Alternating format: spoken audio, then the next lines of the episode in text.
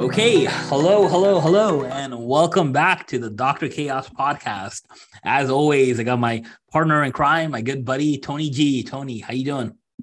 I'm doing pretty good, Amar. Wow, we got three hellos. Wow. Hello, hello, hello. I love that. I, well, I, I'm really, really happy to be here, I guess.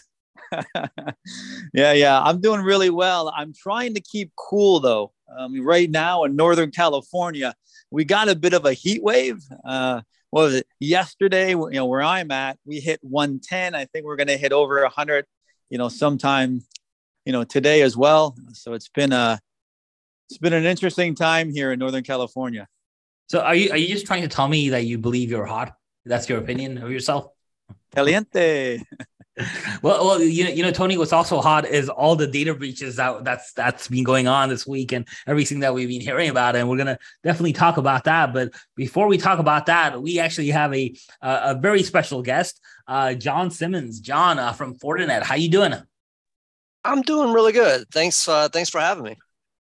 Awesome, John. We're we're uh, me and Tony are pretty excited to have you on just because of your background, kind of what you do. But uh, you know, uh, before I talk about that, why don't you just tell the world like uh, kind of what you do right now? You know, what your job is, kind of uh, uh, kind of a little bit about your background. Yeah, sure. So um, I am one of the principal consultants over at uh, FortiGuard I R. Uh, we do um, D F I R uh, consulting. Uh, so I'm one of the lead investigators. Um, I have a lot of experience doing this, been doing it for, uh, shoot, almost six, seven years now. Um, and so, you know, dealing with, you know, A P T type cases, obviously ransomware is very rampant. Um, a lot, a lot of ra- ransomware cases, um, you know, corporate espionage. So, uh, and, and my background goes all the way back, you know, to, I got my start really with the military, uh, started off in the Marine Corps, just like Tony. Tony. Uh, so, so uh, yeah, so started off in the Marine Corps and was doing I T and uh, jumped over to the Army, which I know Tony probably don't appreciate that. Uh, but uh, so uh, did a lot of time active duty Army, um, you know, system administration and whatnot. Went over to the White House Communications Agency, and that's where I kind of got my start in the cyber. Um, I worked at the White House White House Comms for a few years um, as an enlisted member.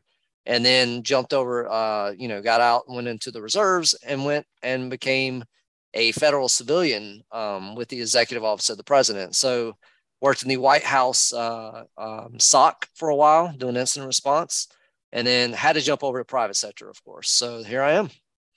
Man, that that that is a really awesome background. I, I have to ask you, like, like, and I don't know, uh, you know, how much you can say, but uh, working at the White House S O C, like, what is the difference between like the things you guys have to look out for and be be aware of from a cyber threat standpoint versus like a a S O C you would think for from a global one hundred or Fortune five hundred company?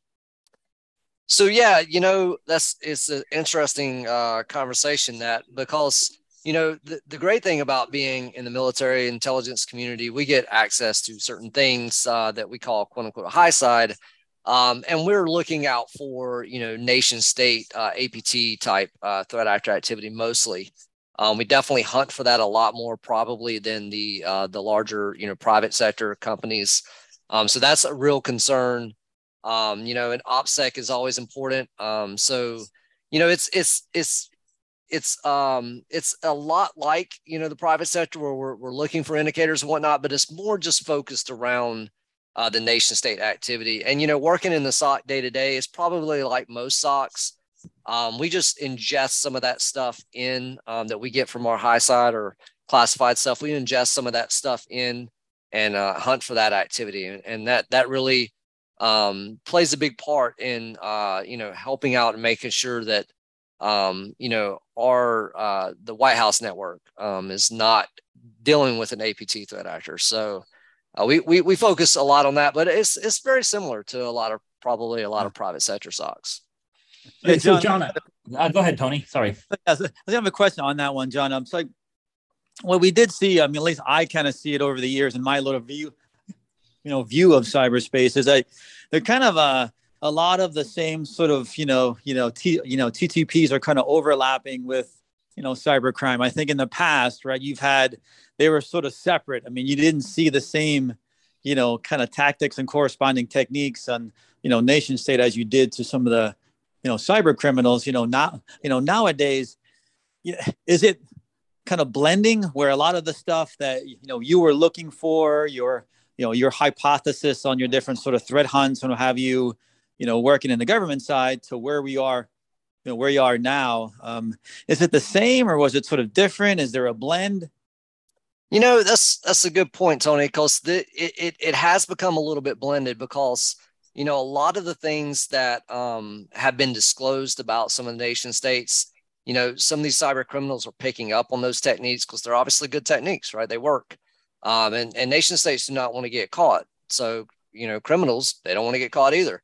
So they adopted a lot of those techniques that have become public, um, you know, and so that we, we are starting to see a blend. Um, and, you know, As as tools are also leaked, um, you know, there, you know, mm-hmm. those tools are are available uh, to some of the cyber criminals, um, and you know, yeah, you know, going back to SolarWinds breach, I mean, that was kind of targeted towards really anyone that downloaded SolarWinds um, and and used SolarWinds Orion. So um, that that was pretty sophisticated, and it kind of uh, targeted, you know, all sectors, um, you know, so.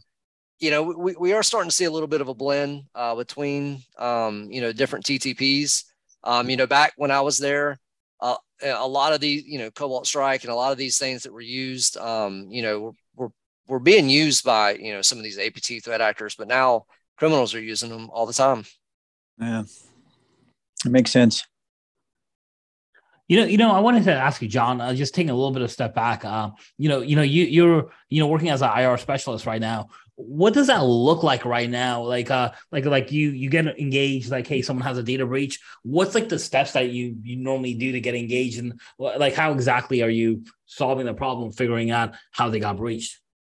Yeah, that's a great question. So when, um, you know, when we have a customer that gets breached or someone that needs uh, incident response services, we're asking a lot of questions. Um, you know, we're asking, you know, how big their environment is, um, how many, you know, how many, how many endpoints, how many servers, uh, you know, do you have, uh, you know, if it's ransomware, obviously, first thing we're asking for is a ransom note because that can, you know, uh, lead us, um, you know, to maybe who the threat actor is and what they're after, if they had double extortion take place where they stole data.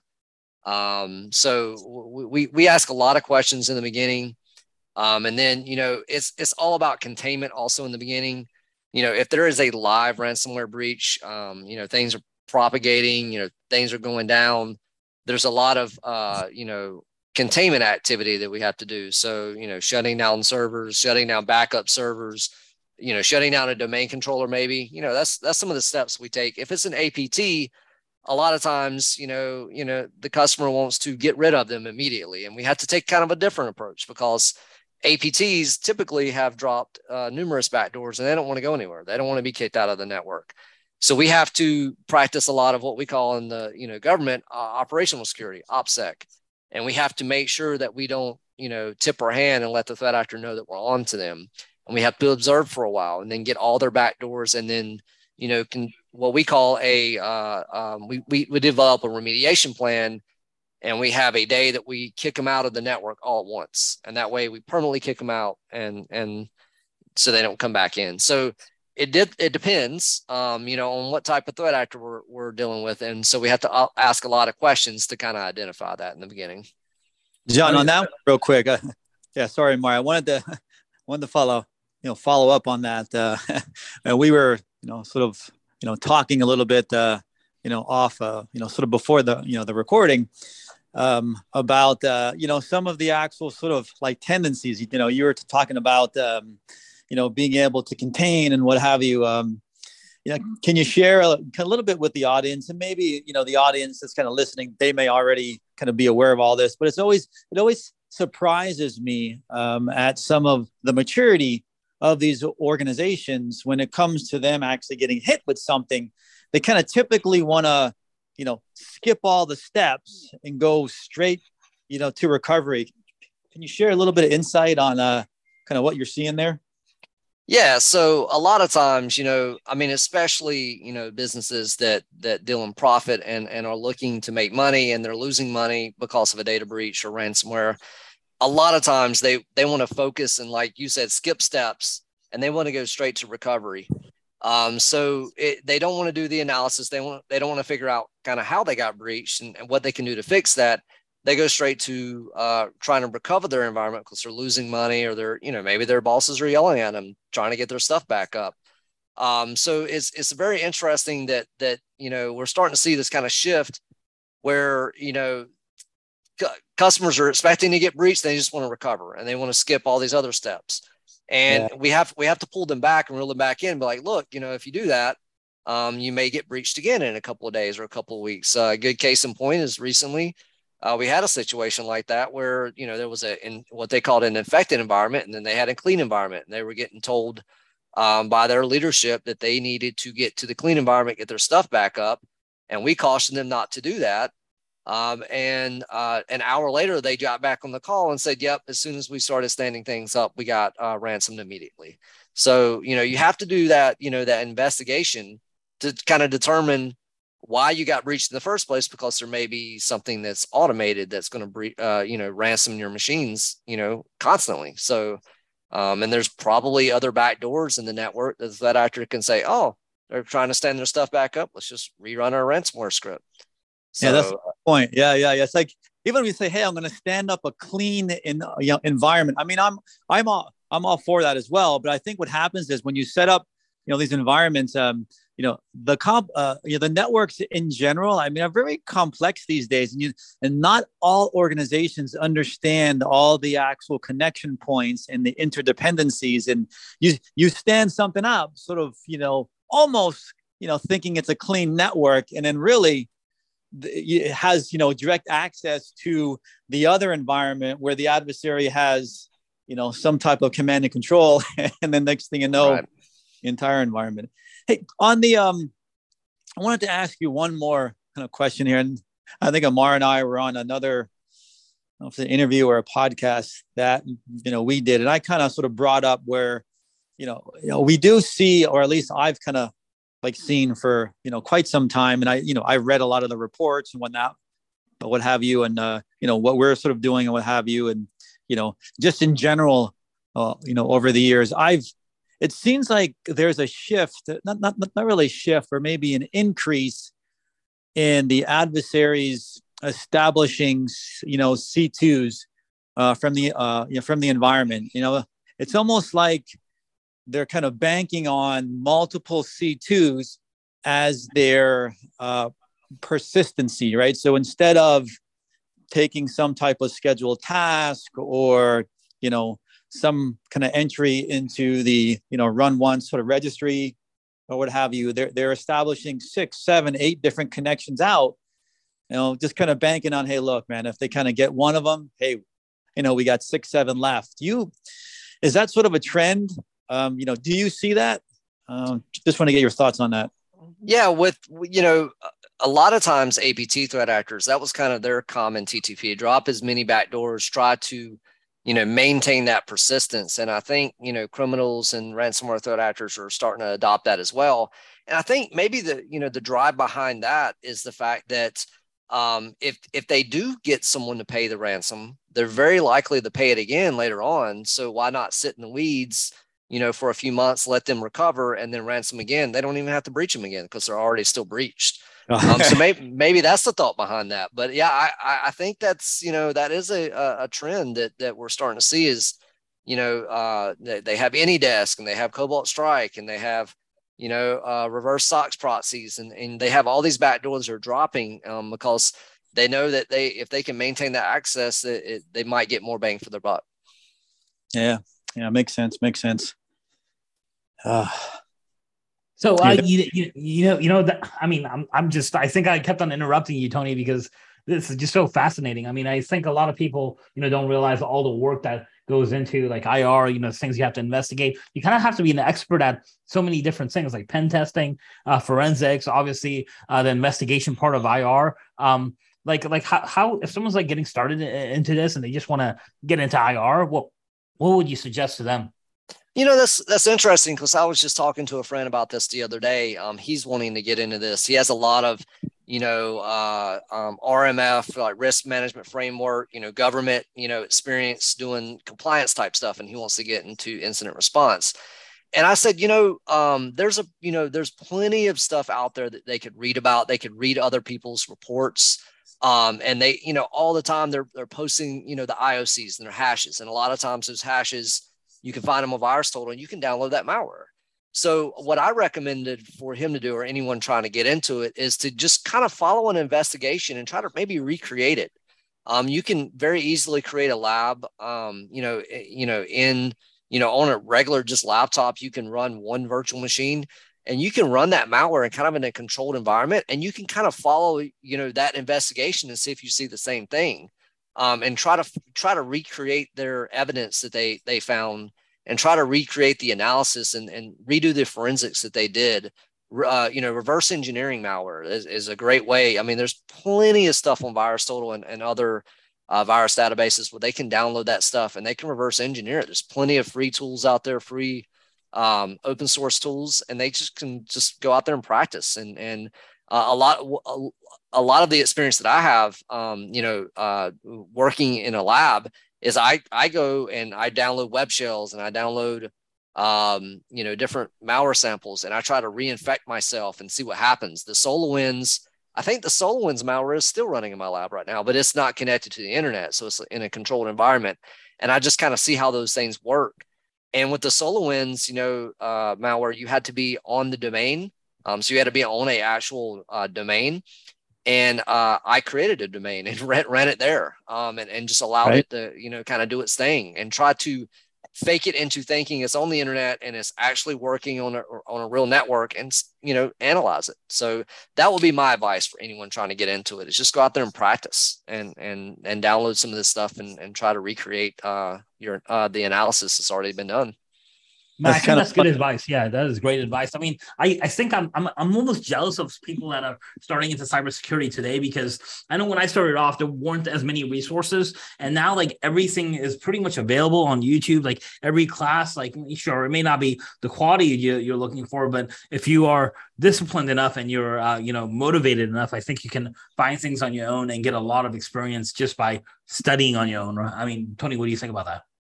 No, I totally agree. I, I was...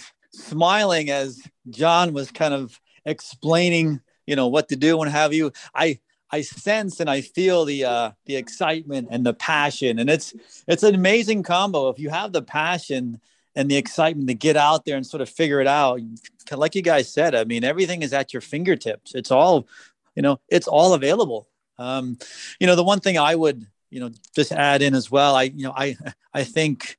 Whatever you do, whether you're doing I R, whether you're doing, you know, penetration testing, uh, offense or, you know, defense, at the end of the day, for me, I always recommend, if they're getting into it, um, you know, even your, you know, your buddy, John, like you mentioned, where he was doing a lot of auditing work, you know, more than likely, he may not know the foundational, you know, kind of technology on the endpoint side or, you know, the networking side. I, I, I always, I always like to have them dig into the uh, just the the technology itself. You know, make sure you know how, you know, Windows system administration sort of works. You know, know the the intricates of all the, you know, system, you know, co- uh, you know, components, the logging.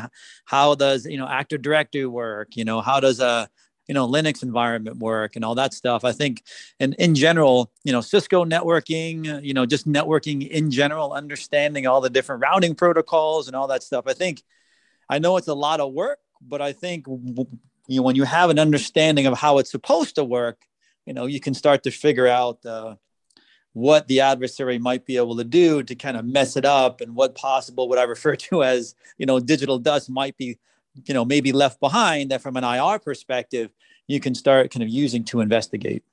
You know, that's, that's interesting, Tony, because, you know, I, um, I have a lot of background in system administration. That's kind of how I got my start.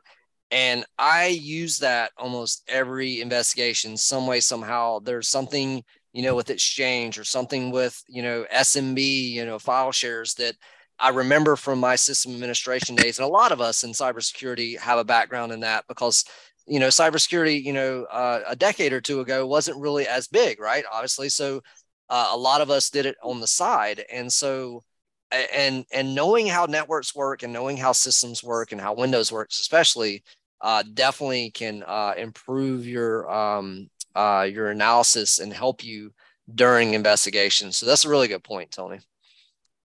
Yeah. You know, you know, Tony, uh, you know, I bet you, you who who else kind of wishes uh, so they knew a little bit more and did a little bit, bit more of their own investigation is uh, Joe Sullivan, the former uh, former uh, Uber uh, security chief. Uh, uh, I'm sure you guys are hearing on the news all the stuff that's going on with uh, the former security chief. But essentially, uh, there's a story out there. Uh, you know, this uh, Joe Sullivan, who used to work for Uber, um, was around during a data breach. Attackers breached the Uber, uh, you know, claimed that they stole a lot of user data, and uh, he ended up paying paying the ransom to get that data back. But uh, the way he paid the ransom was pretty interesting. Is uh, he actually, you know, uh, redirected the attackers to go to their bug bounty program, uh, had them register on the bug bounty program, and uh, and then paid them off, uh, you know, through bitcoins at that point to get the data back. And now, uh, now he's facing criminal charges for uh, a lot of things uh, going on. You know, there's this talk about conspiracy to cover up, uh, to, you know, cover up, uh, you know, uh, this uh, breach attempt, uh, possible mm. fraud charges. There could be things involved with the S E C. Uh, just a crazy amount of things going on. And uh, Jo- John, I definitely would like to get your opinion on this as well as you, Tony. Yeah, um, I, I was uh, reading about that earlier as well, and um, you know, it's um, it's becoming. Uh, pretty common that, um, you know, a lot of uh, customers uh, that, you know, they, they don't want to deal with some of this stuff. I mean, it just kind of goes back to the point where they want to kind of skip and go to recovery. They don't want to deal with breaches because of, uh, you know, the fear of maybe getting, um, you know, in trouble or even fired. Um, and I know we were kind of talking about this earlier a little bit too, but I've been on cases where, you know, um, you know, certain individuals have confided in me and said, yeah, that person responsible for Exchange and that vulnerability being there, they, they're they're getting fired uh, after this is uh, over and we clean this up. Um, so maybe there was some of that.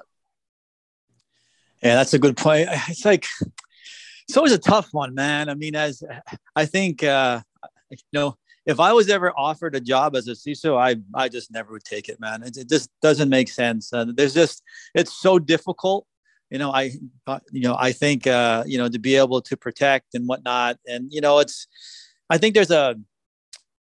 Not every organization, um, you know, some of the large ones, you know, sort of get it, but you know, from a measurement perspective, I think uh, you know measuring the the success on if you get breached or not, you know, get breached is, you know, maybe not sort of breached, but in uh, infected if there's a, you know, threat in your environment or not is really not a good measurement. You know, I always go back to they're going to get in. So just being able to quickly detect them and be able to do your analysis and then kind of do your, you know, your containment and your remediation and, you know, kind of get everything back up and running again. It probably is a better way of measuring. I don't think everybody always sort of, you know, does that, but it's a tough job. Um, you know, we always kind of battle here with sort of funding. I mean, how you get the right, you know, kind of technology in there. I think some folks like, like we face, I see this every day where a lot of the organizations, uh,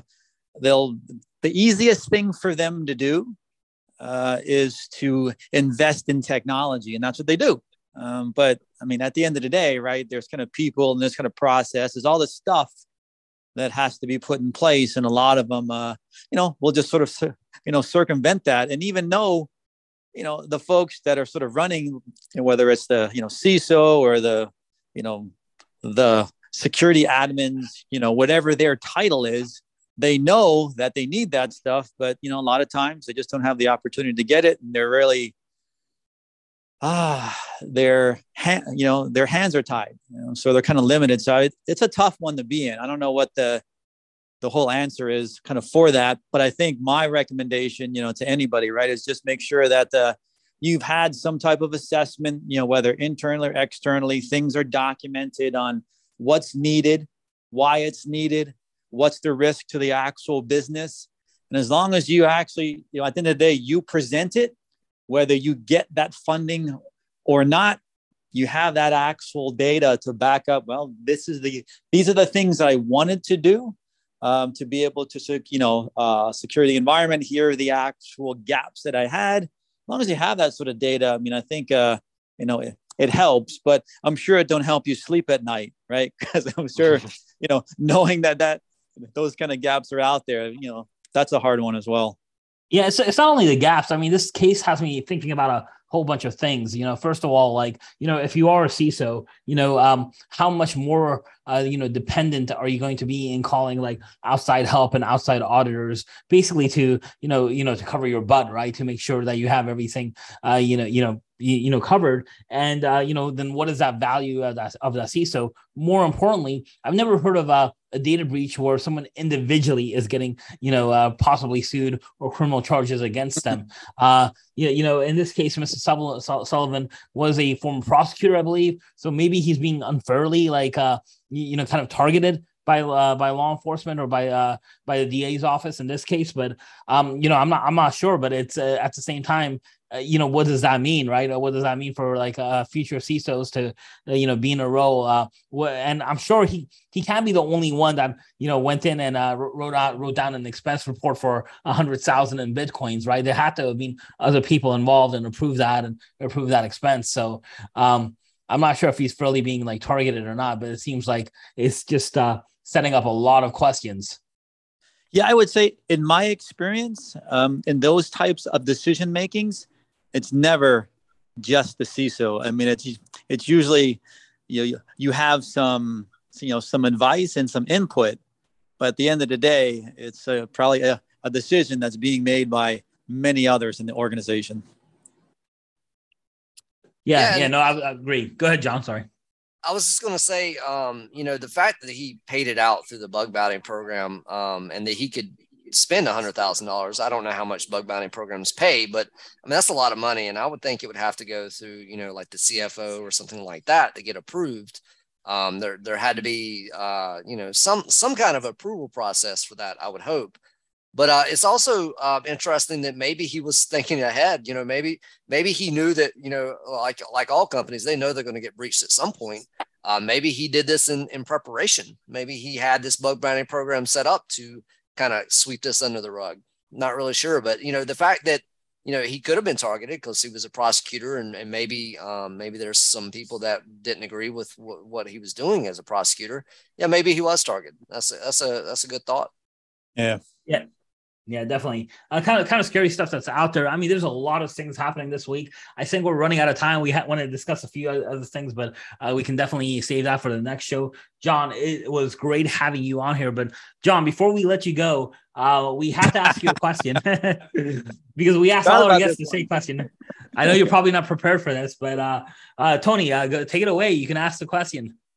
Ah, let me see if I remember it right. You know, see if I can ask it right. So, John. Um, If uh, you wanted to have any type of superpower and you wanted to be any one of the, you know, superheroes, who would you be and why would you want to be that superhero? That's a great question, Tony. I, you know, um, I have this consistent dream that I can fly. So I, I know a lot of, maybe a lot of people had this dream and maybe there's some kind of meaning behind it. I know there's like the whole dream, you know, uh, book or whatever you can read on, but I would want a superpower that allows me to fly. And so obviously the one that comes to mind would be Superman um, yeah. because they can fly. I'm not, not necessarily because all the other powers, because I mean, he's pretty much invincible, right? Um, besides the kryptonite. Uh, but the, I, I would want at least a superhero that can fly and probably would go with Superman. Yeah, that's a good one. I think Amar and I, um, if uh, you know, you looked in our closets, um, we'd have uh, you know, Superman. Uh, you would find you know Superman hats. You'd find you know Superman you know T-shirts. I think we're big you know Superman fans. That's for sure. Yeah, awesome. No, absolutely. Uh, I think uh, I think Tony also has like a, a cape that sometimes he just wears randomly to the office in his cube. If you just walk by, he might have, just have a cape on, but uh, that's okay. We don't judge him for that. Uh, so John, that's that is interesting because that that definitely tells us like uh, you know. you know, putting our, our little hats on, uh, analyzing you, that you want to break out of that mold, you know, you know, kind of reach above the sky. Maybe, maybe that's, that, that actually fits a lot in what I see with someone, uh, someone with doing I R investigations, is to kind of like, like save people as well. Right. So uh, I don't know, maybe I'm reading a little too much into that, but, uh, but I, but I think that would uh, fit per perfectly from just a little bit of a, I've learned about you today. Yeah, for sure. I, I uh, take that as a compliment. I appreciate it. Awesome. Well, we really appreciate you joining us. Hopefully you can come back and just uh, chat with us on like other things happening in the cyber world, but we really enjoyed learning about your background and what you do. And thank you. Um, Tony, I'll give you the last words if you have anything to add.